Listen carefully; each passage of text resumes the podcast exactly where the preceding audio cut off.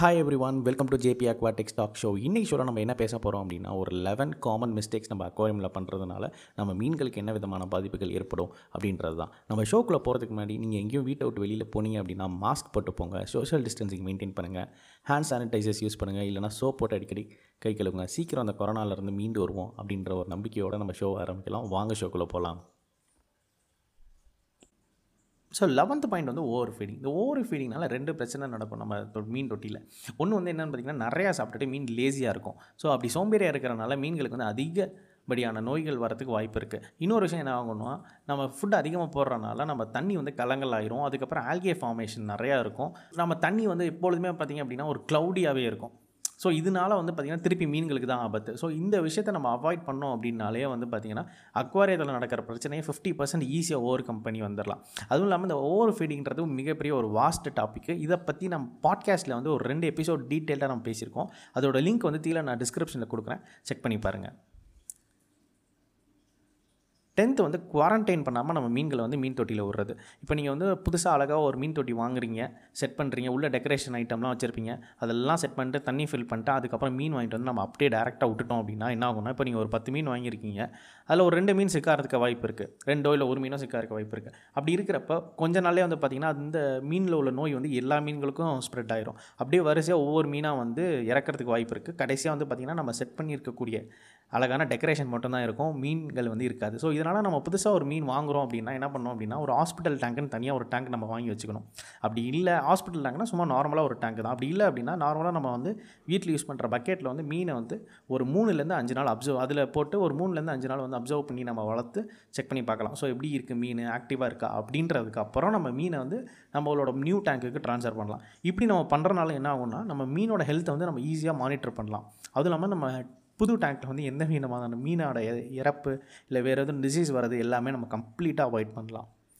ஒன்பதாவது பாயிண்ட் என்னென்னு பார்த்தீங்கன்னா நம்ம ராங் ஃபிஷ்ஷை வந்து மிக்ஸ் பண்ணுறது அதாவது இப்போ நம்ம ஒரு கோல்டு ஃபிஷ் வளர்க்குறோம் அப்படின்னா அது கூட நம்ம வந்து ஒரு ஆஸ்கர்ஸ் போட்டோம் அப்படின்னா ஆகும்னா அந்த ஆஸ்கர் வந்து நம்ம கோல்டு ஃபிஷ்ஷை வந்து கடிச்சு சாப்பிட ஆரம்பிச்சிடும் ஸோ இதே மாதிரி தான் நம்ம ஒரு டெட்ராஸோட சிக்லெட்ஸ் போட்டனாலும் இதே பிரச்சனை தான் நடக்கும். ஸோ நமக்கு வந்து நம்ம வளர்க்குற மீன் வந்து என்ன வகையான மீன்கள் அதுக்கு வந்து என்ன வகையான மீன்கள் வந்து கம்பெனிக்கு விடலாம் அப்படின்றத நம்ம செக் பண்ணி பார்க்கணும். இப்போ கோல்ட் ஃபிஷ்ன்றது எடுத்துக்கிட்டிங்க அப்படின்னா கோல்ட் ஃபிஷ்லேயே நிறைய வெரைட்டி இருக்குது பப்ளை கோல்ட் ஃபிஷ் வரண்டா அது மாதிரி நிறைய இருக்குது ஸோ அந்த மாதிரி கோல்ட் ஃபிஷ் வெரைட்டி வந்து நம்ம நிறைய வாங்கி விடலாம்.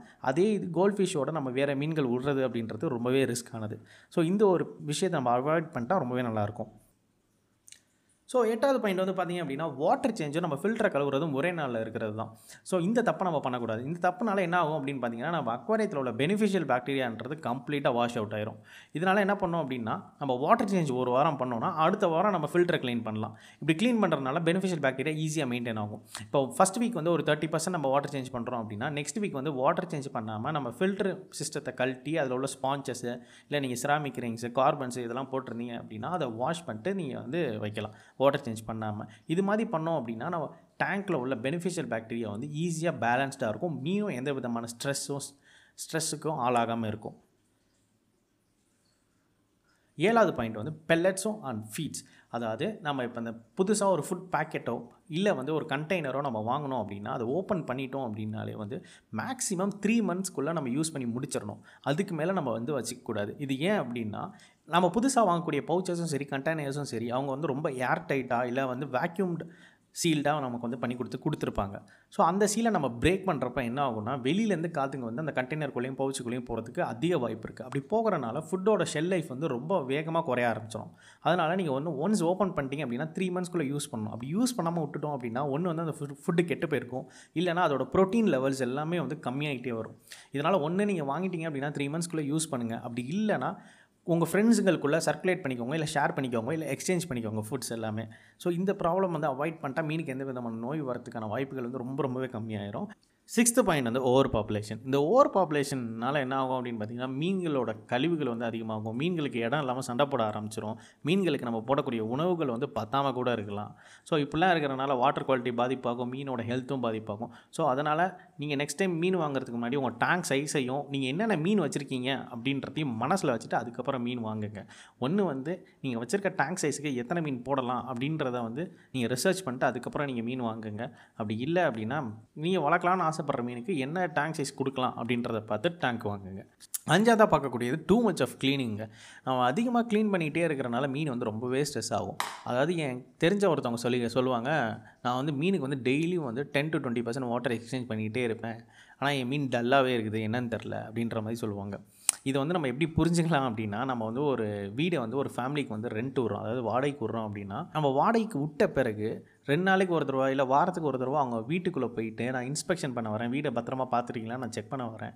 அப்படின்ற மாதிரி நம்ம அடிக்கடி பண்ணிக்கிட்டே இருந்தோம் அப்படின்னா அங்கே வாழக்கூடியவங்க வந்து ரொம்பவே ஸ்ட்ரெஸ்ஸாக இருப்பாங்க. அதுக்கப்புறம் அவங்க வாழை பிடிக்காமல் அந்த வீட்டை விட்டு காலி பண்ணிடுவாங்க ஸோ இதே மாதிரி தான் நம்ம மீன்களுக்கும் மீனை வந்து கொஞ்ச நாள் வாழ விடுங்க.